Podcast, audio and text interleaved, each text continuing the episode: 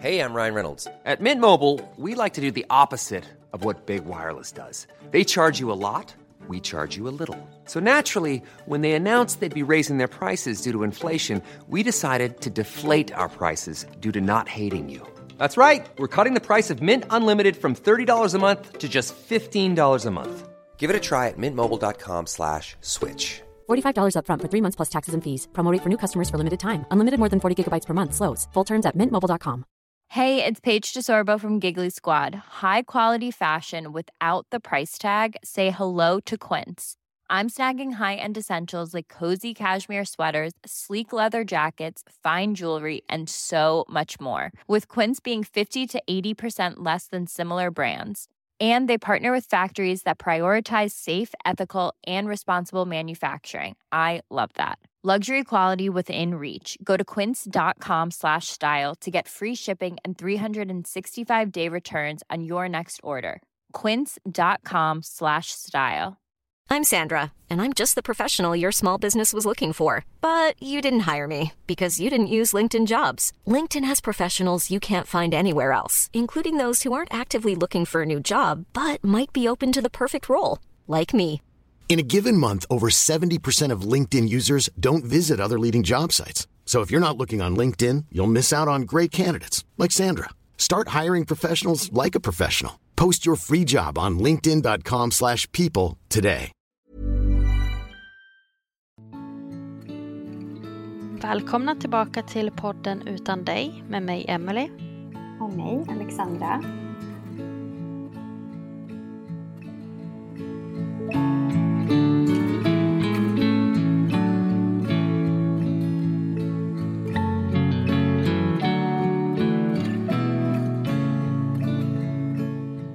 Idag har vi en gäst med oss som heter Ulrika. Välkommen. Tack. Vi spelar in det här avsnittet via länk så nu hoppas vi att ljudet ska bli superbra i alla fall. Eh, Men det är ändå värt att nämna att vi tyvärr inte sitter i samma rum och kan kramas medan vi pratar utan vi får kramas på distans helt enkelt. Ja. Men vi har bjudit in dig till ett avsnitt här för att berätta om din son Mattias som dog 2019 då han tog självmord och var 19 år gammal. Yes. Känns det okej för dig att ta vid och börja berätta? Eh, ja, tror, eh, jag tror att jag skulle vilja börja berätta om eh, lite grann omständigheterna. Eh, Mattias eh, kom till mig och min före detta man eh, när han var nästan ett år. Han eh, var adopterad från Ryssland. Eh, vi hade ju haft svårt att få barn i, i många, många år och jag hade genomgått IVF, tror jag, fem gånger och inte lyckats. Och till slut så bestämde vi oss att ja, men vi ska vi adopterar då. Och så blev det en pojke från Ryssland. Och eh, ja, han, han fyllde ett år två veckor efter han kom till Sverige då. Världens ljuvligaste unge alltså. Så jävla fin. De kommer in till oss med honom, och, eller ja, med, med en bebis helt enkelt och, och kommer in i en rosa sparkdräkt. Jag tänkte herregud, det här är väl inte vårat barn, men då var det en, en liten mager eh, ljushårig liten pojk som kom eh, och han vägde eh, 6,9 kilo vid ett års ålder. Så ni förstår att han var ganska underviktig. Och eh, var ju också, hade ju alltså levt i nästan ett år på barnhemmet eh, liggande i en hage på dagarna med fyra andra utvecklingsstörda barn och hade ju väldigt mycket problem då med eh, de kroppsliga funktionerna. Och, ja, det, var mycket, det var mycket vi fick kämpa med i alla fall, men vi löste allting. Och det blev en härlig unge som var väldigt livlig eh, och vid, jag tror det var vid åtta års ålder så Eh, förstod vi att någonting är fel så att vi begärde en utredning via BUP då och när han var nio år ungefär så fick vi veta att ja, men han har nog ADHD. Eh, och tyvärr så, så året efter det så gick ju jag och hans adoptivpappa skilda vägar då. Och det är klart att det är väldigt svårt och jobbigt för en unge i normalfallet, men när man dessutom är adopterad och, och mm, alltså man vill ju ha den här tryggheten. Vet du. Eh, men men eh, vi, vi tänkte att det här blir nog bra i alla fall. Men det blev ju inte så bra för han var ju väldigt, eh, alltså med tanke på ADHD och allting annat så han hade ju inte riktigt det här konsekvenstänket och var väldigt impulsiv och eh, periodvis ganska aggressiv och, och sådär. Så att eh, det var väldigt kämpigt i några år. Men 2011 träffade jag min nuvarande man Henrik. Han och Mattias får något speciellt band eh, som, som var, tror jag, egentligen starkare än hans och mitt på många sätt. Men eh, han ville väl ha en fadersfigur och relationen med, med adoptivpappan var inte så bra. Så att han, han, eh, vill, han valde att bo hos mig och Henrik då. Och tonåren var ju också väldigt orolig. Eh, han tog sig igenom grundskolan med eh, godkända betyg och skulle ju då gå in i gymnasiet då, lite vilsen, men eh, kämpa sig igenom de här tre åren, mycket med hjälp av mig och eh, Henrik då. Och eh, klarade sig och, och, tog studenten och efter det så ja, gick nog allting åt helvete tror jag. Ursäkta uttrycket. Eh, han tappade nog lite fotfästet där. Det var liksom, även om skolan var eh, jättejobbig på många sätt så var det ändå en trygghet.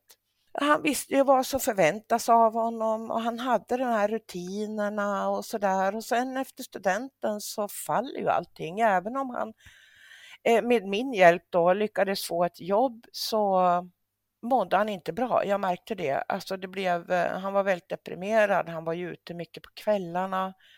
Jag jobbade i Göteborg. Förlåt, jag ska säga, jag bor i Kungsbacka. Det är tre mil söder om Göteborg kan man säga och jag pendlade då till mitt jobb inne i Göteborg, vilket innebar tidiga morgnar, tidiga kvällar och så vidare. Så att när han kom hem på kvällarna då, då låg vi och sov. Men i alla fall så var det så här, min man han jobbade ute i sjöss då och vid den tidpunkten när allt det här inträffar så hade han ju precis åkt iväg på jobb den 27 februari. Tidigt på morgonen och jag var hemma den dagen för jag hade sån otrolig huvudvärk alltså. Så jag kunde bara inte jobba. Eh, jag var hemma med hunden och eh, ja, men dagen gick ju som vanligt. Jag var ute med hunden och försökte ta det lugnt och sådär och sen så visste jag ju det att och Mattias hade väl kommit hem sent. Så att jag lät honom sova. Ungdomar sover ju många gånger väldigt länge på dagarna. Och... Men så visste jag det att ja, men han skulle ju på anställningsintervju den här dagen. Men jag visste inte vilken tid. Så att ganska sent på eftermiddagen faktiskt, jag tror klockan var runt tre, så var jag lite smått irriterad och tänker att nu ska ungen upp alltså. För jag, nu, nu, nu kan han inte sova längre innan jag fortsätter ska vi säga det att eh, de som är känsliga kanske inte ska fortsätta lyssna, eller? Mm. Vad tycker ni? Ja, absolut. Ja. Eh, för jag tycker det är viktigt, eh, jag ska bara göra en liten avstickare. Problemet idag det är att vi som inte råkar ut för det här förstår, förlåt om jag gråter. Du får gråta hur mycket du vill. Ja förstår inte hur, hur vanligt det är med självmord. Och det visste inte jag heller. Jag trodde jag var ensammast i världen. Men i alla fall så går jag upp på övervåningen och öppnar dörren. Och jag vet inte, jag kan inte förklara vad jag ser egentligen, men För hjärnan funkar liksom inte. Jag ser någon konstig figur som hänger i taket. Jag kan inte förklara annat än att jag tänkte, vem fasen är det där? Alltså, och var är Mattias? Vad är det här? Vad är det jag ser? Eh, jag förstod inte riktigt. Och det kändes som en evighet, men givetvis så är det ju bara några sekunder som tills jag förstår liksom att herregud, det är Mattias och han, han var alldeles blå. Och eh, han hade nog hängt jättemånga timmar för att halsen var jättelång och jag brukar säga det, det var precis som att jag såg en avatar. Det var det första jag tänkte på. Eh, herregud. Till slut så förstår jag ju att det här är ju för fasen mitt barn som hänger i taket. Och jag vet att jag har varit med om krissituationer förut och det är precis som att jag slår om och blir kall på något sätt. Alltså jag, jag känner bara att jag måste lösa det här. Och det första jag tänker på det är givetvis 112. Så jag springer ner, jag hyperventilerar, springer ner för trappan, hämtar telefonen och ringer 112. Och det här är ju precis som en dröm även idag. Direkt då så frågar ju hon liksom, eller hon säger till mig att du måste gå upp och ta ner honom. Jag kunde inte förmå mig att gå in i rummet. Jag sa, han är bara död, han är död. Det finns inget liv. Men du måste gå upp och ta ner honom. Nej, jag kan inte det. Och sen hör jag ju sirenerna Eh, och vi, vi bodde ju på en, alltså en liten villagata kan man säga med kedjehus då. Ganska nära ambulansen och, och Kungsbacka är inte en stor kommun så att eh, jag menar sirener hörs över hela kommunen när de väl kommer eller när de väl är påslagna så att jag hörde ju direkt att det var ju sirener högt och lågt och jag bara tänkte herregud ska de till mig? Eh, och det gick väl kanske fem minuter så var hela huset fyllt av ambulanspersonal som, som sprang upp. Eh, polisen kom. Eh, det var två ambulanser och en polisbil. Och eh, ambulanspersonalen bara säger att du måste ta bort hunden. Och det, alltså, jag, jag fick fan med panik. För det var ju bara han och jag hemma då. Jag hade ju bara min hund liksom.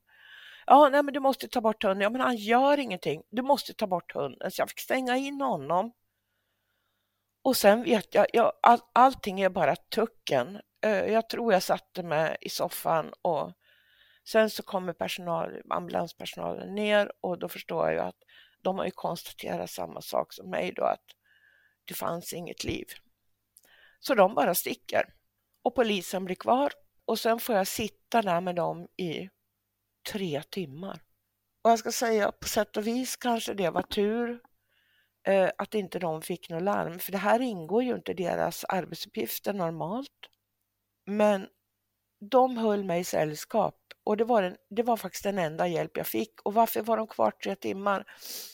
Jo, för att vi var tvungna att vänta på en läkare som skulle dödförklara honom. Och det tog tre timmar innan han kom. Och sen jag lyckades på något sätt få tag på min bror och min svägerska som kom då och skulle hålla mig sällskap. Och så sa polisen bara det att nu tycker vi att ni ska gå för nu kommer likbilen. Alltså, jag vet inte hur jag ska förklara hur det kändes. Alltså, det är mitt barn som ska åka i en likbil. Jag vet inte, man kan inte förklara det. Vi åkte i alla fall hemifrån och eh, tog en promenad, försökte köpa någonting att äta och när jag kommer hem så är han ju borta. Och min bror och svägerska åker väl efter någon, någon timme eller så, så tänkte jag vad skönt. Nu kan jag äntligen få vara själv, jag kan få samla tankarna. Så ringer det på dörren. Då är det tre ungdomar som står där utanför. För att jag tidigare då på Mattias hade en allra, allra, allra bästa vän eh, som heter William. Och jag kände bara att jag måste berätta för honom vad som har hänt. Och det sprider sig som en löpeld.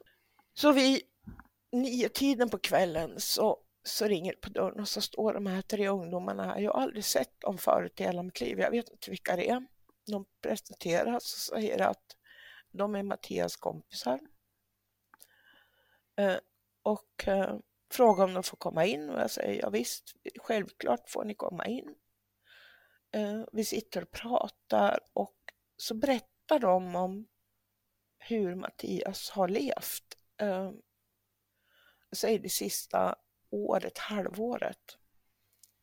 Eh, då visar det sig att eh, han hade ju börjat med droger. Han hade börjat med kokain och hade ju hamnat då förmodligen ganska snabbt i något, alltså den här hemska världen som vi, vi läser mycket om. Eh, han hade väl förmodligen då, om jag har förstått det rätt, så han har ju sålt droger för att finansiera sitt eget missbruk. Samma kväll, eller samma, samma natt eller kväll när han, som när han tog sitt liv så eh, hade han blivit hotad på grund av en drogskuld.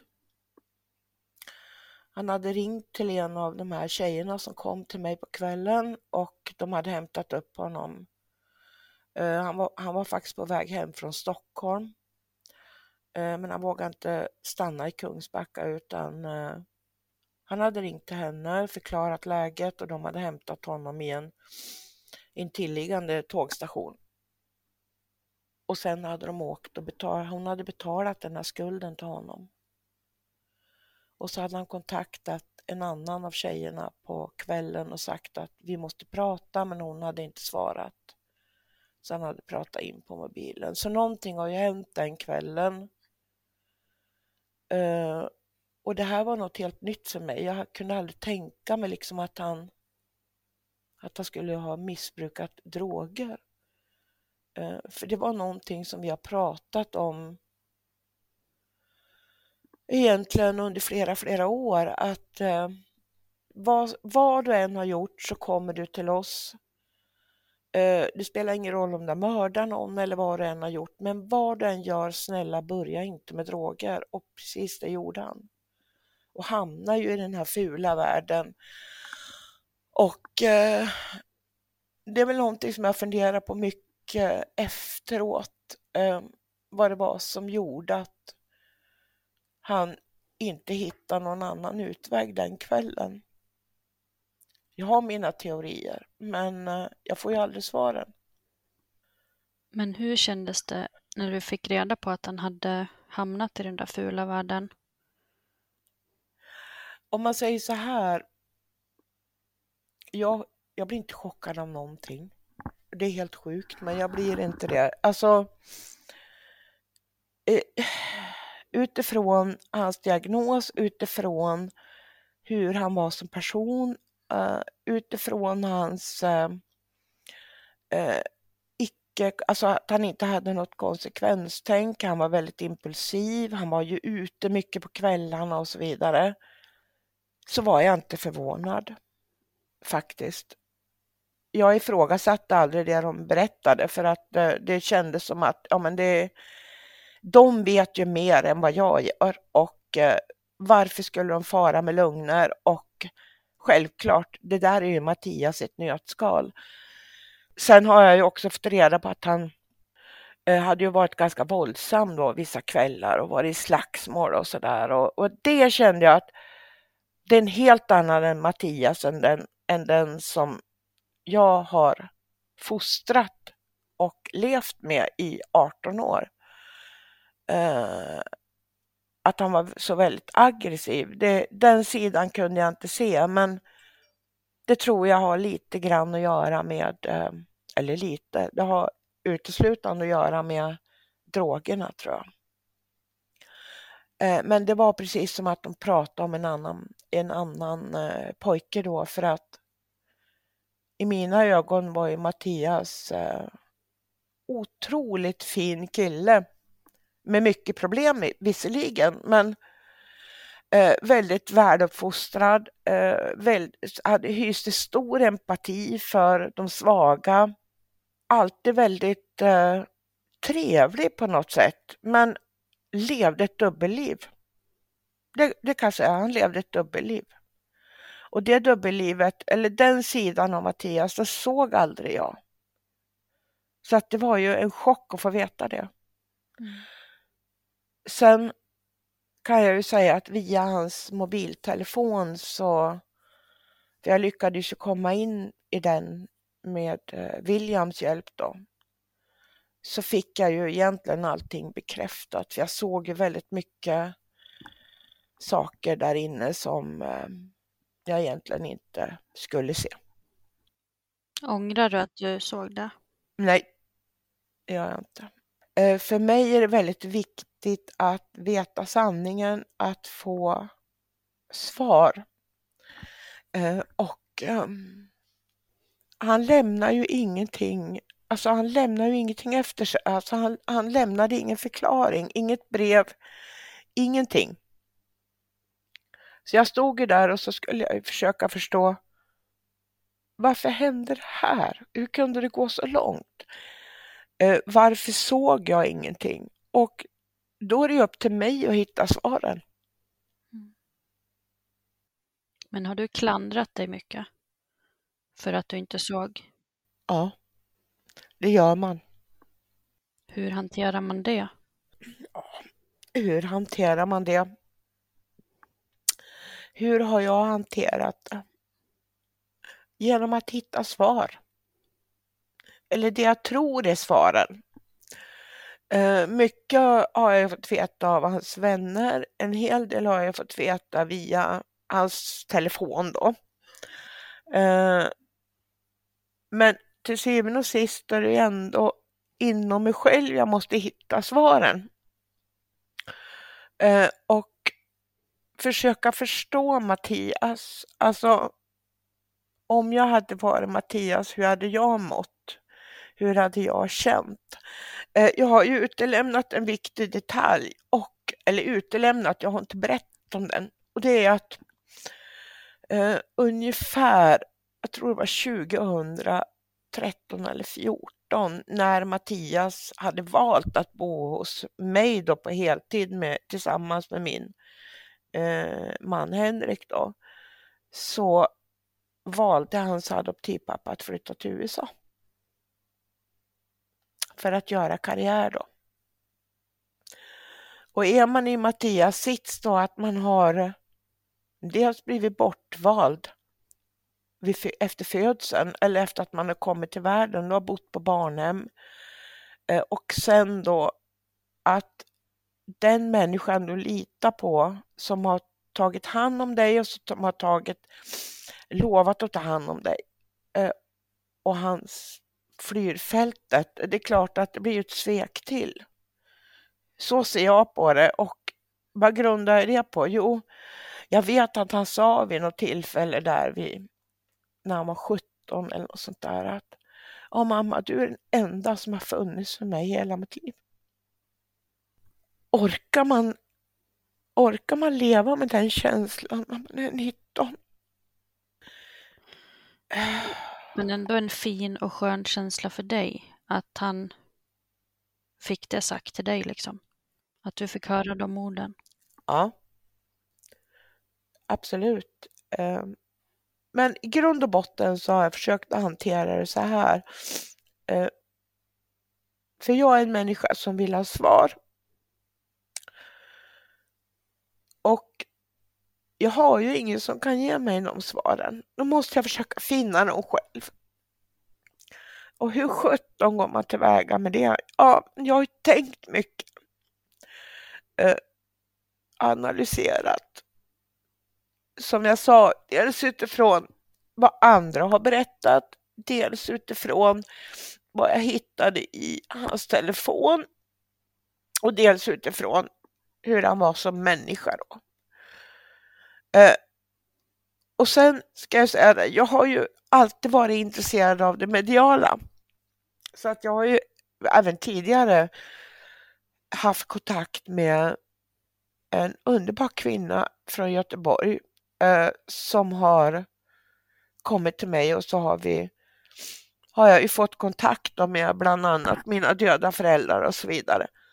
Så att 14 dagar efter att det här hade hänt så ringde jag till, till henne då. Då sa det att du måste komma hit. För att vi, eh, rättare sagt min man faktiskt, eh, kände ju en närvaro från Mattias. Eh, och jag sa att vi måste kontakta henne nu så att kanske kan vi få några svar därifrån. Och eh, hon kom i alla fall, hon visste ju inte alls vad som hade hänt men hon berättade hela historien. Och hon berättar saker som hon inte kan veta, alltså, så att det är inte så att jag köper vad som helst utan i grund och botten är jag väl också skeptiker vad gäller det där men, men väldigt nyfiken. Eh, och eh, jag fick en hel del svar där. Eh, och det, det handlar väl framförallt om det här med att han hade hamnat i en situation i livet med drogerna och med skulder och allt möjligt så kunde han inte leva vidare. Han kände att det, det, det nej, han orkade inte längre. Eh, och vi har haft mycket kontakt efter det också. Men det var ju en första livräddande insats, för det är ju så här idag när jag tror att många delar den erfarenheten med mig om man råkar ut för en sån här sak. Så får du ingen hjälp av vården. Man får ingen hjälp av samhället överhuvudtaget utan eh, eh, du är egentligen hänvisad till att lösa din sorg själv. Och ditt trauma. Eh, vi fick ingen hjälp. Eh, och eh, jag vet många andra som har varit i samma sits som inte heller har fått hjälp. Och då måste man lösa det själv. Eh, första tiden har jag egentligen inga minnen av, alltså första veckorna så har jag egentligen inga minne av utan på något sätt, det här låter sjukt, men jag la hela mitt fokus på att planera hans begravning för han skulle ha den finaste begravningen man kunde få. Eh, och det la jag min energi på och det var nog lite livräddande för mig att jag fick lägga tid, omsorg och kärlek på det. Men det blir ju väldigt tomt efter en begravning. Eh, och hur löser man det? Vi var ju också tvungna då att inse att vi kommer ju inte kunna bo kvar i vårt hus. Eh, utan vi måste försöka hitta något annat boende eh, och lämna det vi, det vi tyckte liksom att vi hade ju precis blivit klara med all renovering och nu skulle vi lämna det och hitta någonting som var som, som vi kunde känna att eh, vi kan starta på nytt eh, på dem. Var anledningen eh, att ni inte ville eller kunde bo kvar just för att ni var traumatiserade efter vad som hade hänt med Mattias? Ja, att han hängdes i sitt rum. Mm jag tror aldrig, vi försökte, eller vi gjorde en nödlösning sista tiden där att vi gjorde en rockad eh, så att vi byggde om hans rum, eh, flyttade omkring på garderober och så vidare. Vi, vi, ändrade om lite grann så att det inte skulle vara så mycket Mattias. Men det hjälper ju inte. Eh, för det var ju i det rummet det hände. Vi kände att vi kan bara inte bo kvar. Vi måste, vi kan, kommer inte kunna gå vidare om vi bor kvar i det här huset. Och det har vi löst. Eh, så att vi bor ju på ett annat ställe idag då. Vad gjorde ni med alla Mattias saker då när ni flyttade? Eh, innan där så, jag hade ju väldigt mycket av hans kompisar hemma hos oss. Eh, jag öppnade dörren helt enkelt för att många av dem ville ju komma och bara träffa oss. Vissa ville ju bara komma och sitta i hans rum. Mm sen så lät jag dem välja ut saker som de ville ha. Som är minne av honom.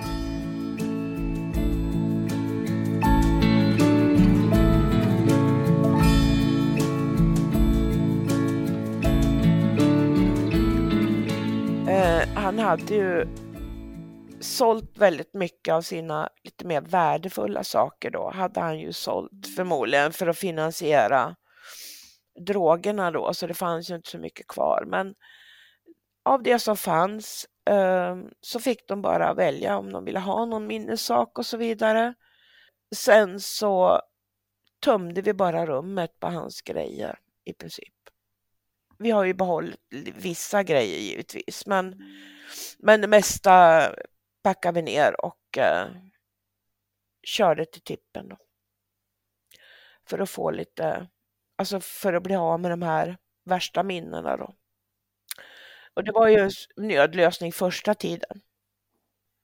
Var det någon särskild grej som ni valde att behålla? Ja, han var ju sån här klockfetischist, alltså han älskade ju klockor. Um, han hade ju fått i studentpresent också en, en tatuering då där han tatuerade en klocka då för att han hade ett talesätt Time is just an illusion. Eh, och det där fattade aldrig jag, men jag tror han var en liten filosof också. Men det kan också vara så att han kände liksom att ja, min tid på jorden, den är begränsad alltså. Men han var helt, han var helt fascinerad av klockor. Och eh, han fick en klocka då givetvis i, eh, han fick en klocka när han tog studenten. Eh, och den behöll vi. Den hade han inte sålt. Det var den enda klockan han inte hade sålt. Så var det den han fick i studentpresent. Sen har ju alltid varit så här, tack gode gud för det. Jag har andra grejer som jag har gjort eh, med honom eh, under de här tidigare åren. Jag har bland annat en eh, kristall kan man säga med eh, Mattias och de har fotograferat honom i 3D. Och han finns inuti den här kristallen. Och det är helt fantastiskt och det kan de efterskapa idag. Det kunde de inte då. Men när han var tio år, då åkte vi in till det här stället i Göteborg och de satt och fotograferade honom. Så att jag har Mattias i en liten kristall idag. Ungefär som att han sitter i den och titta på mig. Jag har fotavtryck och sådana grejer, alltså när han växte upp och så. Och jag är så enormt glad för de grejerna idag. Och de är jätteviktiga för mig. Men om man tänker så här nu då. Eh, vad jag tampas med, vad jag tampades med, vad som var värst egentligen för mig, och det är inte alla som är med om det, det var just det här att var jag än gick, vad jag än gjorde, så såg jag den här bilden av honom hängande i taket. Varje sekund av det vakna dygnet. Och jag tänkte att hur sjutton ska jag lösa det här?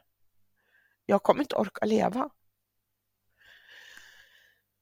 Så försökte jag fundera på, okej, okay, det här låter också knäppt, men jag tänkte så här.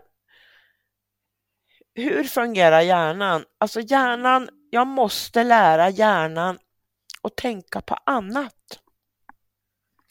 Så att vad jag höll på med, jag är väldigt mycket i skogen med tanke på att jag har hund också. Och skogen är, de brukar prata idag om grön terapi. Jag eh, vet inte om ni har hört det, att vissa får det utskrivet av läkare. Har ni hört det eller? Nej, jag har inte hört. Nej, men det är sådana som de kanske är utbrända eller också så eh, att de är deprimerade och så vidare. Men då, då, då händer det faktiskt att läkare skriver ut det som en medicin och det kallar de för grön terapi och det är att man ska gå i skogen. Mm. För att skogen inger, dels den här gröna färgen då på något sätt som har någon lugnande inverkan och sen är det ju oftast väldigt fridfullt och tyst i en skog. Och jag var ju van att gå i skogen så att det var inga konstigheter med det och jag, som sagt, jag var ju ändå tvungen, eh, eller vi var ju ändå tvungna på grund av våran hund så att för mig blev skogen en läkande kraft. Men just den här bilden, den tränade jag bort genom att varje gång som jag såg den, det vill säga nästan varje sekund, så tänk, tittade jag på någonting annat och så sa jag högt för mig själv, det här är ett löv, det här är ett ljus, det här är en lampa, det är en blomma. Förstår ni hur jag menar? Just för att jag skulle lära hjärnan att jag måste sluta tänka på denna bild. För hade inte jag klarat det, ja då vet jag inte, jag tror inte jag hade orkat leva vidare. Men om du tänker på Mattias nu, liksom, vad får du först upp för bild då? Den glada Mattias. Den fina Mattias. Jag såg ju aldrig den Mattias de pratade om, alltså som hans vänner pratade om. Jag såg ju aldrig honom. Så att jag har ju bara bilden av en, för mig, till synes lycklig Mattias, men han var ju givetvis inte lycklig. Men den här busiga pojken eller den här glada studenten. Och det är så jag tänker på Mattias. Samtidigt så vet jag att det är inte sanningen. Det är ju en helt fel bild egentligen. Och det är väl ofta så med sorgen att till slut så kommer man ju bara ihåg det positiva. Och det, det, det är väl tur det. Eller hur? Mm. Det är jättetur. Ja. Oavsett vem man förlorar så tänker man ju inte på ja men vi hade det jättejobbigt, vi bråkade jättemycket, utan då tänker man ju på de här positiva sakerna och det är ingen skillnad för mig. Även om jag vet annat så när jag spontant tänker på Mattias eller när jag pratar om Mattias så tänker jag ju på den pojken som var glad och som hade kunnat få ett jättebra liv. För det var en oerhört fin människa i grund och botten. Och han såg väldigt bra ut. Han var väldigt populär. I mina ögon var han ju perfekt. Eh, och det, det, är honom jag tänker på. Jag väljer att tänka på honom. Det gör jag. Det är ju lite speciellt med, med suicid tror jag. För att när man förlorar någon i suicid, eh, speciellt barn, så, så känner man ju att man har ju brustit i sitt ansvar som förälder. Eh, det är väldigt mycket skuldkänslor. Varför såg jag inte det? Varför gjorde jag inte det? Varför sa jag inte det?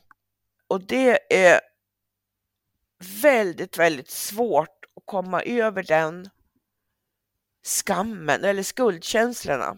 Inte skam, skuldkänslorna. Eh, och det tar lång tid. Det tog nog ett år för mig tror jag ungefär.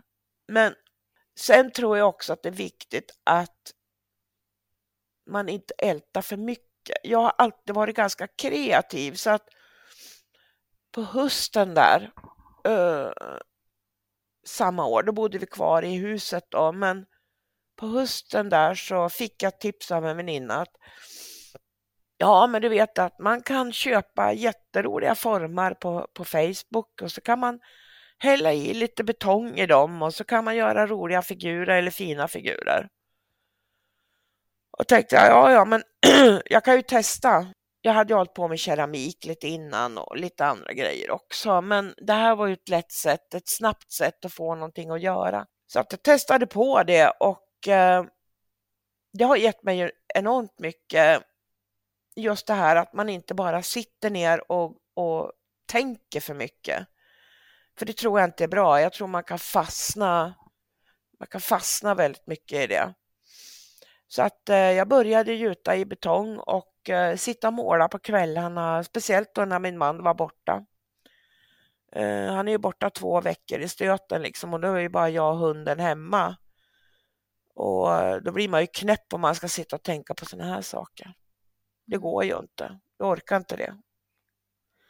Och sen har jag ju haft eller har fortfarande, fantastiska arbetskamrater och vänner. Under resans gång så har jag ju valt bort vissa vänner, men jag har ju fått desto bättre vänner på köpet. Fina människor som man, för man får helt andra värderingar av livet, så är det.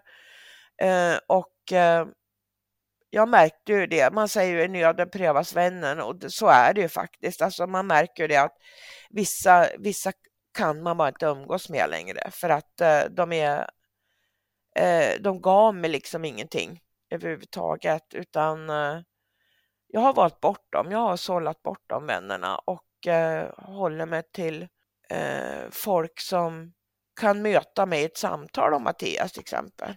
Eller om suicid eller eh, sådana saker. Om det nu kommer på tal. Eh, men men eh, det tror jag också är en effekt av sånt, när sånt här händer liksom. För det är så oerhört dramatiskt. Det är en viktig del i, i sorgarbetet, men framförallt att man, man kanske ska försöka att eh, jag tänker på de som inte har ett socialt nätverk. Vad gör sådana människor? Jag hade ju vänner, jag hade ju min man, jag har ju min familj, jag har arbetskamraterna. Jag vet inte hur andra ska lösa det för man får ingen hjälp av vården idag. Tyvärr. Och vad för hjälp tänker du då att du hade behövt? Jag hade nog kanske behövt eller vad hade, ja, jag hade nog eh, behövt psykologhjälp. Ni fick inget eh, erbjudande alls? Jo, vi fick erbjudande men de höll inte det. Eh, så vi fick ingen hjälp av vården. Eh, utan jag fick efter ungefär ett år så, så bad jag om att få gå till en psykolog via jobbet då. Jag tänkte jag kan ju testa det. Men det gav mig inte så mycket för att jag hade kommit en bit på min resa då. Så det gav mig inte så mycket. Jag skulle ha fått det direkt i så fall. Eh, det bästa hade varit om jag hade kunnat få träffa någon som har varit med om det här själv. Jag tänkte på det, det finns väl lite olika organisationer? Jag, var, jag gick med i på Facebook då, SPES stödgrupp de har ju en stödgrupp på Facebook.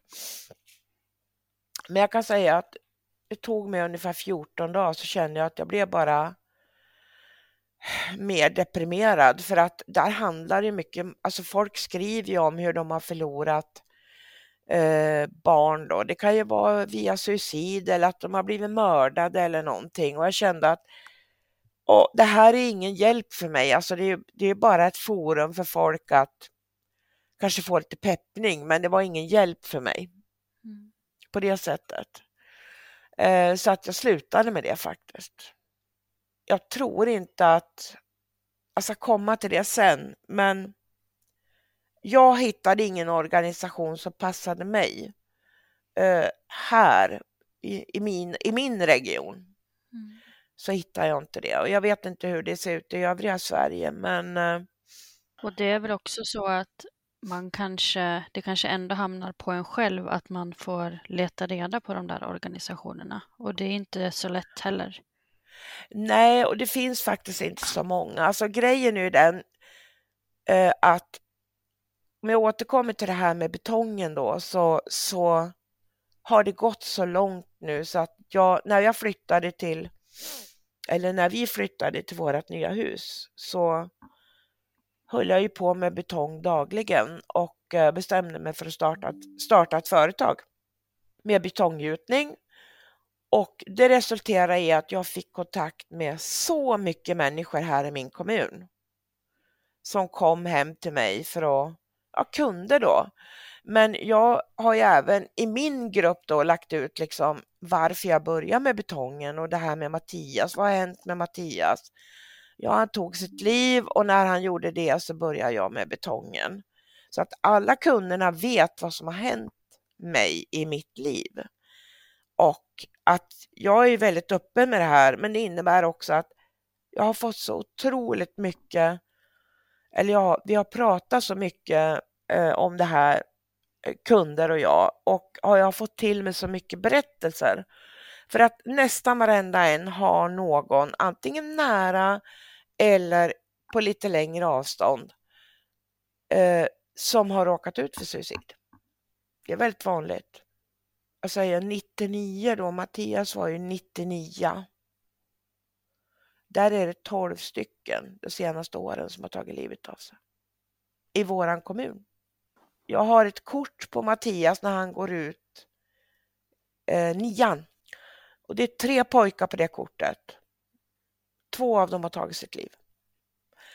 Eh, och de här berättelserna, det blev liksom en chock för mig för att jag tänkte så här, varför pratar man inte om det här?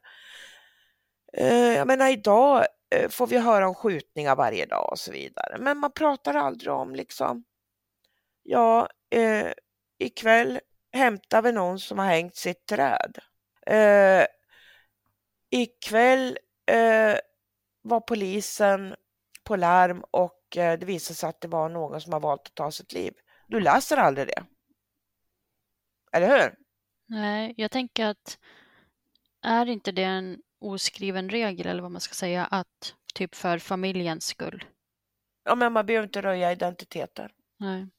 Det, det här, alltså, och just allt det här, det innebär ju att och jag tror mycket på grund av att det, det är givetvis för familjernas skull, men samtidigt så är det så här att man är ju helt, när jag råkade ut för det här, jag tänkte herregud, jag måste vara ensam i hela Kungsbacka om det här.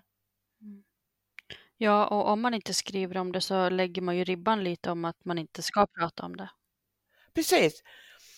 Jag tänkte, ja, men, och då blir ju liksom det här med skammen eller skuldbeläggningen blir ju extra då eh, stigmatiserad för att man tänker att ja, men det är ju bara jag som har, det är bara mitt barn som har tagit livet av sig. Och jag är så jävla dålig mamma va.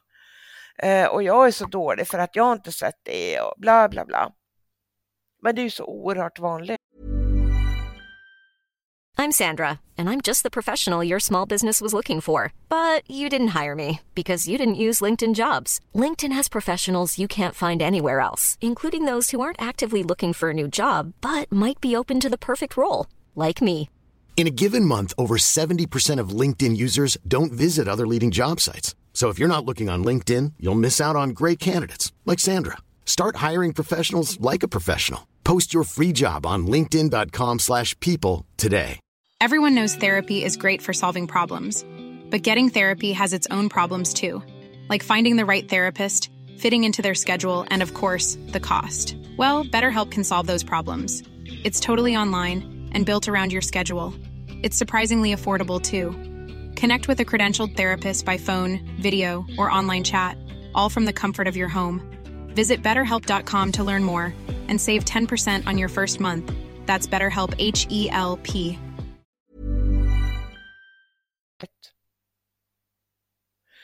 Eh, och det blev jag medveten om via mina kontakter med människor då. Eh, ett tag var det nästan dagligen som de berättade att ja, men min väninnas son, eh, han hängde sig nere på, på, i centrum i ett träd. Okej, okay. ja, det läser man ju inte om. Och det är unga människor. Eh, de flesta som jag hör, det är unga människor. De är 19, 20, 25. Eh, på ett sätt så ska jag säga att det blev en tröst för mig att veta att jag var inte ensam om det här. Men i alla fall, ett sätt att bearbeta min, för mig, min sorg, det var nämligen att 2021 startade jag en stödgrupp i, lokal stödgrupp i Kungsbacka för föräldrar som har förlorat barn i suicid. Eh, just för att jag kunde ju se om, om, om den dagen jag råkade ut för det här, om det hade funnits en, en medmänniska som jag hade kunnat kontakta, som kanske kunde komma hem till mig, ta en kaffe, prata med mig och förklara att du är inte ensam och det, alltså bara vara en medmänniska då. Det hade varit oerhört värdefullt. Ja, men då hade inte Mm. resan blivit så lång, tror jag, för mig. För det är väldigt speciellt med att förlora någon i suicid. Och jag är den enda i min stödgrupp som har hittat mitt barn. De andra har inte hittat sina barn själva. Och utmaningen för mig, det är ju egentligen att hitta de som behöver hjälp. Då. Och det här är också ett sätt för mig att läka min sorg. Alltså, jag vill lite vinnarskalle för jag tycker liksom att jag kan inte förändra min situation. det som har hänt, det har hänt. Men om jag kan hjälpa någon annan så känns det gott i hjärtat för mig. Jag kommer ju aldrig få Mattias tillbaka. Ja, jättefint initiativ av dig verkligen. Alltså jul, nyår, födelsedag, eh, midsommar, alla såna helger är ju liksom, ja det är ju skit numera alltså. De överlever man kan jag säga. Jag var ju alltid väldigt mycket för julen förut och pynta och köpa julklappar och slå in fina paket och det var ju liksom jättemysigt. Alltså förra året var det första året som jag tog ner julgranen och tog ner några kulor.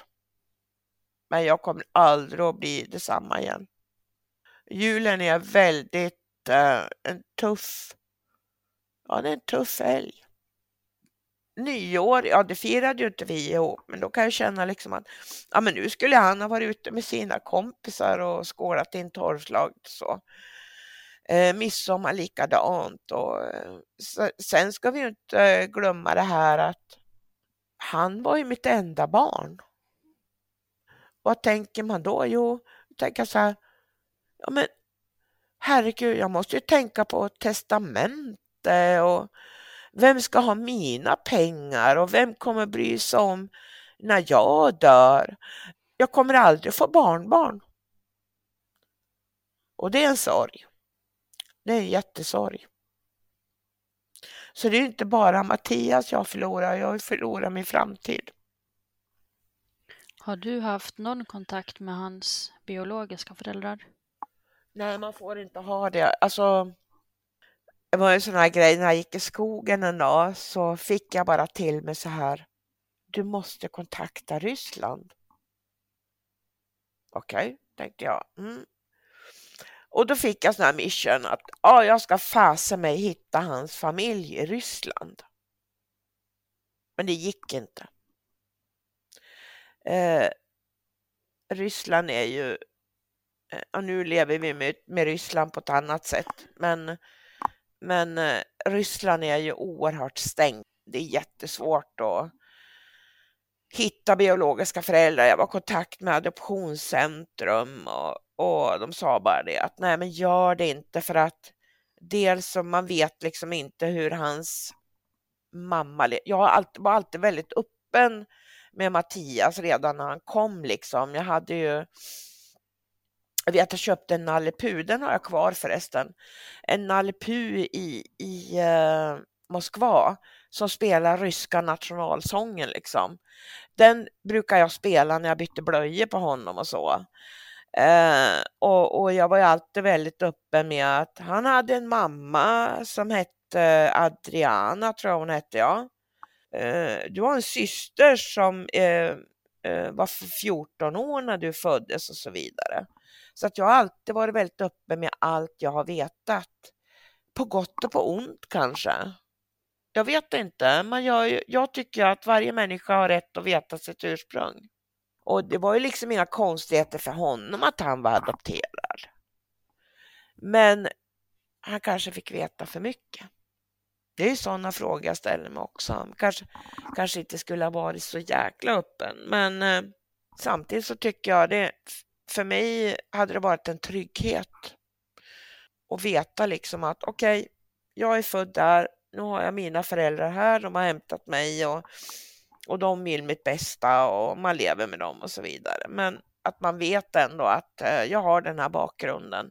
För det har man ju hört många som är adopterade som får veta det i ett sent skede i livet och som inte pallar det. Så att jag agerade utifrån det och var alltid väldigt öppen om det då. Men och jag gjorde ett försök i alla fall att hitta hans föräldrar eller mamman. Pappan var okänd. Eh, men jag lyckades inte. Så det fick jag släppa bara. Mm. Ja. Eh, jag vet inte om det hade gett något, men eh, jag tänkte väl så här att ja, men hon har ju egentligen rätt att få veta vad som har hänt. Mm. Eh, Ja, det är jättesvårt. Men, men svar på din fråga, ja, jag försökte hitta hans biologiska föräldrar. Har du kontakt med det där mediumet ofta? En gång per år. Jag har eh, också tagit hit henne så hon skulle få träffa eh, Mattias hade en, eh, jag tror han, han har nog alltid varit lite förälskad i den här tjejen. Eh, hon heter Beckis och eh, jag träffade henne första gången på studenten. Då kom hon faktiskt uppvakta honom.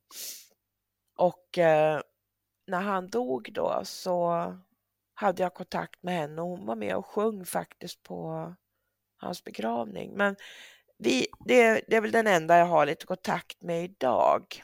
Och hon betyder jättemycket för mig. Nu glömde jag frågan. Nej, det var att jag var nyfiken där på medium och om du får mycket kontakt med Mattias tänkte jag då på. Jo, men då gjorde jag så i alla fall en gång att eh, det är två år sedan. Då, när han skulle ha fyllt 21 på hans födelsedag, då tog jag hit henne och så bjöd jag in Beckis och en tjejkompis till. Och så fick de sitta och samtala med Marianne. Eh, och det slutade med att de satt och pratade med, med Beckis eh, en hel timme. Berätta vad hon och Mattias hade planerat. De hade bland annat Snacka om att ja, men vi ska åka till USA då, till min farsa liksom. Hade ju Mattias sagt då, och så ska vi jobba där och mycket sådana grejer då som de hade hittat på och haft planer och, och de, hon berättade att uh, den här Beckis då, hon hade inte så bra kontakt med sin familj och så vidare så att Mattias hade betytt så oerhört mycket för henne och allt det här var ju sant. Hon har aldrig, aldrig träffat Beckis tidigare. Allt det här var sant. De hade suttit och planerat att de skulle dra iväg till USA liksom. Det är helt sjukt. Mm. Men så berättade hon också att eh, det hade funnits ett hot mot Beckis. Och det tror jag kanske var en av orsakerna till att han tog sitt liv. Att de hade börjat att hota eller uttalat hot mot sådana som de visste betydde mycket för Mattias. Kanske även oss, det vet inte jag. Vet man vilka de här personerna är? Jag vet det. Du vet det? Jag vet mycket väl vilka det är. Mm. Och den ena han har väl suttit i fängelse nu sen, för andra brott sen, eh, i princip sen Mattias dog. Mm. Det är ju sådana här som jag aldrig tror kommer komma in i, i samhället överhuvudtaget utan de begår brott efter brott efter brott. Men det känns tungt eh, och veta att han är ändå bosatt i kommunen. Mm. Men jag vet vem det är. Och han har varit hemma hos oss som yngre en gång. Okay. Mm. Jag vet vem det är. Och det är ju någonting jag får leva med och jag får också leva med att jag har ju alltid haft en, en grundtanke. Eller en, en, i grunden så har jag varit, jag har fått en uppfostran att alla människor är goda ungefär. Va? Det finns något gott i alla. Och jag har väl haft lite grann den inställningen till människor att mm, det, finns, det finns nog en orsak till, om det går snett, så finns det en orsak till att det går snett utan att det på något sätt skulle innebära att en människa är ond. Men jag har ändrat mig på den punkten. Eh, och eh, det är också någonting som jag får lära mig att leva med och det är faktiskt ett hat mot eh, vissa delar i samhället om man säger så. Jag tror inte jag behöver säga vilka det är. Och det är tufft att leva med för det blir ju bara värre och värre. Det här med droger till exempel, det är fruktansvärt. Jag hatar det. Och jag hatar de som, som säljer den här skiten som våra ungdomar dör av. Det är ett stort problem idag. Och det måste jag lära mig. Det är en ny egenskap hos mig att känna hat. För det gör jag. Känner hat. Men jag tillåter mig att göra det. Jag tycker jag har rätt att känna det. Faktiskt. Och det, det delar jag med många. Ja, det känns förståeligt. Mm. Men sen är det så här. Jag är, jag är nog, eh, många säger att jag, åh vad stark du är. Nej, Jag är faktiskt inte stark. Men jag har mycket jävlar anamma. Jag är nog lite, jag ska säga, jag kan inte lösa mitt problem, men jag kanske kan lösa andras problem. Och det var väl därför jag startade stödgruppen då. Men det är väldigt, väldigt svårt att komma in på livet på en förälder som har förlorat sitt barn genom suicid. Det är jättesvårt. För det tar tid. Det tar jättelång tid och det är komplicerat. Men jag tog det ett steg längre så att nu i maj i år så bildade jag en förening också och vi kämpar för det här med efterlevande stöd och har fått jättebra feedback av kommunen och sådana här grejer. Så att jag tror att jag använder min erfarenhet och min sorg och min ilska faktiskt till att försöka skapa förändring. Och jag tror jag kommer lyckas. Det hoppas vi.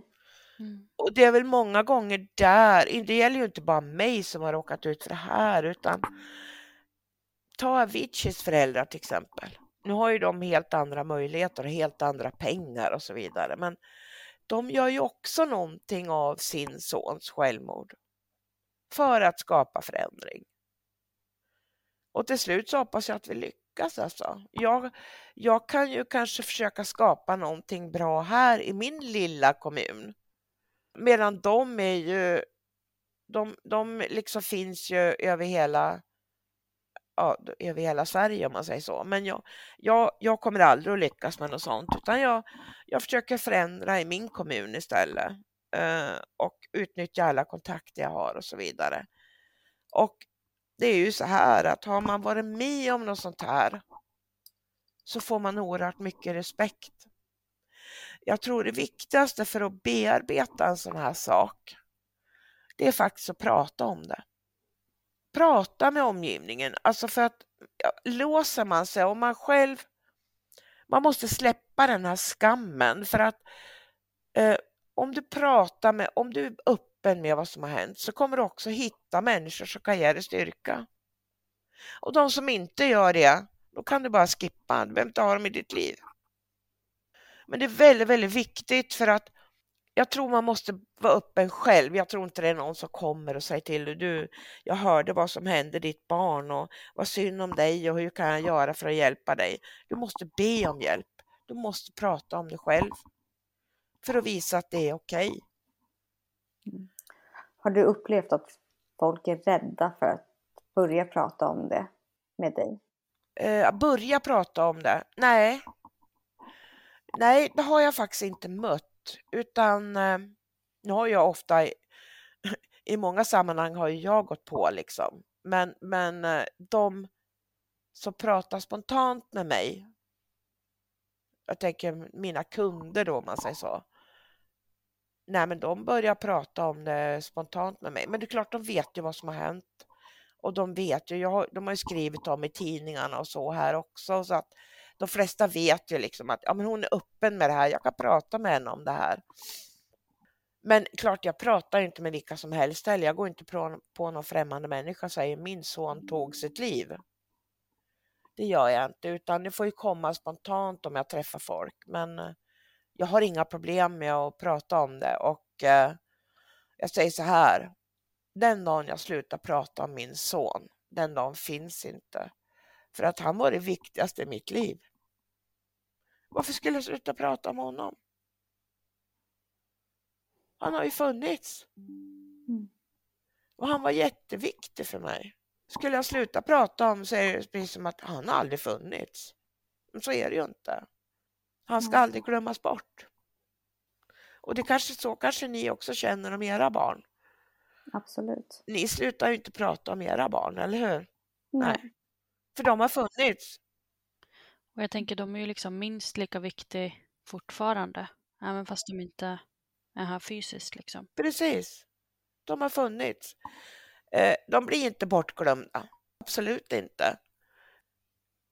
Sen, sen klart, jag, jag pratar ju givetvis mer om Mattias i och med att jag gör det jag gör, men, men eh, jag hade ju pratat om honom ändå, naturligt, absolut.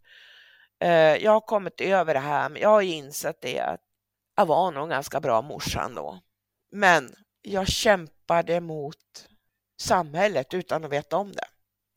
Så kämpade jag mot samhället. Eh, omgivningen, kraven, pressen på ungarna. Få ett jobb eller studera. Du måste göra någonting, du måste bli någonting, du ska vara snygg, du ska vara framgångsrik, du ska ha pengar, du ska ha prylar. Och så kan man dra en lina när man har fest. Det kämpade jag emot. Mm. Men det visste jag inte. Men jag vet idag. Och då ser jag att Mattias kom ändå från, jag menar vi, vi är ju inte rika, men, men eh, vi har, hade ju god ekonomi, vi har goda förhållanden, vi är inte kriminella, vi är inte missbrukare, vi är skötsamma medborgare som har jobb och ändå går åt helvete. Och jag kan säga att det, det är långt ifrån alla som kommer från så att säga, en annan samhällskategori då. Eh, eller det är rätt sagt, det är väldigt många ur medelsvensson, vanliga familjer, om man säger så, där barnen mår dåligt och tar sitt liv. Det har ingenting med samhällsklass att göra.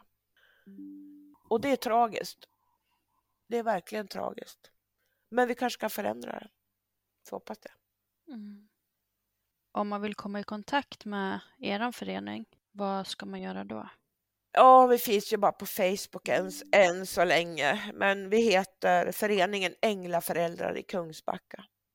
Föreningen är ju helt by the side för att eh, där är vi ju fyra stycken föräldrar nu som eh, jobbar för att förbättra efterlevandestödet för eh, de som har tagit sitt liv. Inte bara barn då, men lokalt i Kungsbacka för att vi har fantastiska politiker här också som lyssnar på oss. Eh, så att jag tror vi kan eh, lyckas få till en förändring. Men sen har vi ju stödgruppen och den tycker jag är viktig i sig, alltså för där blandar vi, där är det blandat. Vissa har förlorat sitt, sitt barn för 15 år sedan och sen har vi andra som drabbades eh, 2021 så att det är väldigt blandat. Men där finns det möjligheter att få hjälp. Och tanken med den är ju liksom att ja, men vi ska kunna träffas och ta en fika och prata. Alltså få träffa en människa fysiskt. För mig var det liksom aldrig ett alternativ att jag skulle åka då tre mil in till Göteborg och sitta i ring och prata med främmande människor om mitt barn. Det var inte min grej liksom. Och då hade jag ingenting. För det fanns ingen, ingenting lokalt här överhuvudtaget. Och det kände jag att det saknades så det var därför jag startade den här stödgruppen. Och sen har du ju de här stackars föräldrarna som lever eh, med hotet att deras barn inte vill leva, men som fortfarande lever. Och det måste vara fruktansvärt. Jag blev helt jag blev helt tagen på sängen ska säga av Mattias självmord. För att jag visste att han mådde dåligt men inte att han skulle ta det så långt. Det, det, det fanns inte i min värld. Och jag kan ju bara inte föreställa mig det att leva med ett barn som eller vad man ska göra för ett barn som inte vill leva. Jag, jag har svårt att förstå det. Hur man orkar. Mm. Jag vet inte. Men jag hoppas att vi får en förändring nu. Eh, jag menar, det är ändå över 1200 personer per år som tar sitt liv. En svindlande summa alltså. Ja. Jag tänker att även om ni vänder er lokalt så inspirerar ju ni andra till att kanske göra liknande arbete också. Jag hoppas på det. Mm. Jag hoppas på det. Uh, för att det är vad som behövs. Det behövs lokala initiativ. Det behövs eldsjälar och så. Eh, men man ska orka också. Ja, för mig är det ändå tre år nu eh, och jag kom väl ur grottan om man säger så. Ett år efter ungefär. Ungefär ett år. Och kan väl fortfarande ibland känna en meningslöshet med livet. En tomhet. Men det kommer jag få leva med. Det måste man leva med. Mm. Eh, min man har ju barn sedan tidigare och eh, eh, de har ju fått barn i sin tur så att som det är nu så finns det ju två barnbarn på den sidan som är ett och två. Och det är ju underbart att träffa dem. Men då kan jag aldrig ersätta mina, de jag skulle ha fått. Så är det ju. Mm. Och det är en sorg som man, som man får leva med, för det är ju dels förlusten av mitt enda barn, det är förlusten av mina så kallade, jag vet inte om jag hade fått några, men, men drömmen var ju att få, få barnbarn och liksom se Mattias bilda familj och ja, följa, det, följa deras liv liksom. Mm. Och förhoppningsvis så ser jag att han fick ett bra liv. Men, så det, allt det där är en sorg, olika sorger om man säger så. Men jag tror det viktiga man måste göra i sådana här sammanhang, det är faktiskt att man måste ge medmänniskorna en chans att hjälpa genom att prata och vara öppen med det som har hänt. Du kanske hittar en vän. Du kommer att upptäcka att du är inte ensam. Och det öppnar nya dörrar tror jag. Sen, jag har ju haft turen i och för sig att ha bra arbetskamrater, men jag hoppas ju att det är fler som har det. Men att man ändå ger dem en chans också. Eh, för man tillbringar ändå väldigt mycket tid på jobbet och det är viktigt att man har en bra gemenskap där. Och det kommer ju alltid att finnas, man kommer ju alltid att möta människor som känner obehag av att prata om sådana här saker. Ja, men då ska jag inte prata med den människan. Det finns andra. Mycket kloka, kloka ord som ibland kanske är lättare och svårare att genomföra såklart. Men... Ja, men vi är ju olika som personer. Givetvis, man måste göra det som känns rätt för en själv. Men jag tror att vad alla behöver, det är ju givetvis stöd. Mm. Eh, och om inte samhället kan ställa upp på det så kanske finns människor i din omgivning som kan hjälpa dig. Mm. Eh, det finns mycket kärlek där ute som man inte ser. Mm. Ja, och på de mest oväntade ställena också. Ja. Jag säger min bästa vän idag, vet ni vem det är? Det var en människa jag inte hade träffat innan och det är Williams mamma. Mattias bästa kompis mamma. Mm. Där upptäckte jag, alltså vilken fantastisk människa. Och jag träffade henne första gången dagen efter Mattias dog. Och hon kommer alltid att finnas i mitt liv. Bara så här, så att ett, jag bara säger det, prata, prata, prata, prata. Och det är lätt att säga det, men ju snabbare man släpper de här skuldkänslorna. Eh, för jag tror så här, i varje förälder, varje förälder har goda intentioner. Och om ett barn tar sitt liv, det är aldrig en förälders fel. Men det är lätt att säga. Det är väldigt lätt att säga. Och varför inte prova alternativa vägar? Jag menar för mig funkar det här mediala, men risken är ju också att du kanske stöter på någon som inte är så bra då. Eh, jag har ju haft turen så att, och det, jag säger, det var också en livräddning för mig. Att få, den, få de samtalen med henne. Det var jätteviktigt.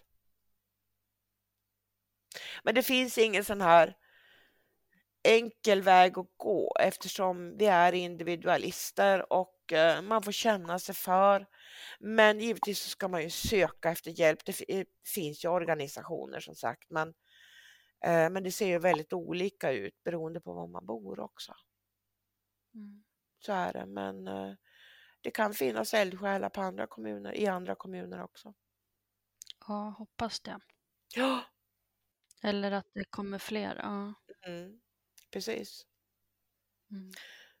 Eh, Men som sagt, det finns fina människor där ute som kan hjälpa. Mm. Mm. Ja, Mm. det har varit jätte, jättefint för oss att få prata med dig och få höra om Mattias. Verkligen. Och det är viktigt för mig att prata om Mattias. Mm. Eh, Det är viktigt att inte bara om Mattias, men det är viktigt för, för att man pratar om eh, nu säger man suicid då för att det låter finare, men det är viktigt att man pratar om självmord, säger jag. Mm. mm. Det är väldigt, väldigt viktigt. Och det är jättebra att, ni, att jag fick möjlighet att prata om Mattias. Sen, det finns så mycket nyanser och man kan inte ta allting på en timme, så är det. Eh, jag blev ledsen och det är lite rörigt och man, det är mycket man måste veta för att förstå, men det, det hinner man inte på den här stunden. Men, men mitt enda råd egentligen, om vi nu ska prata sorg och hur man klarar sig, kan, kan klara sig ur det på ett lättare sätt. Återigen, ge människor i din omgivning en chans och visa sitt stöd. För det finns där. Mm.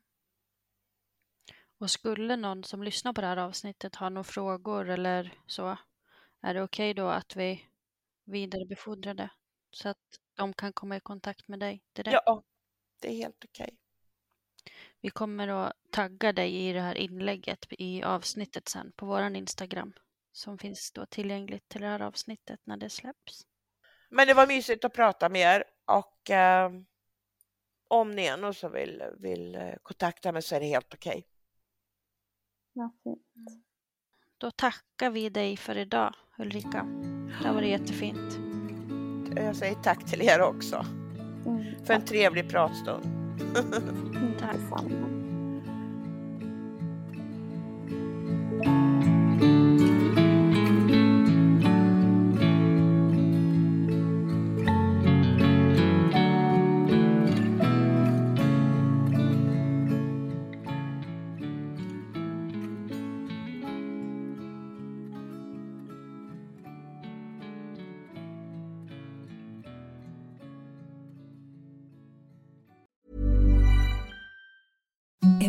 The softest sheets you've ever felt. Now imagine them getting even softer over time. That's what you'll feel with Bowl and Branch's organic cotton sheets. In a recent customer survey, 96% replied that Bowl and Branch sheets get softer with every wash. Start getting your best night's sleep in these sheets that get softer and softer for years to come. Try their sheets with a 30-night guarantee. Plus, get 15% off your first order at bowlandbranch.com. Code BUTTERY. Exclusions apply. See site for details.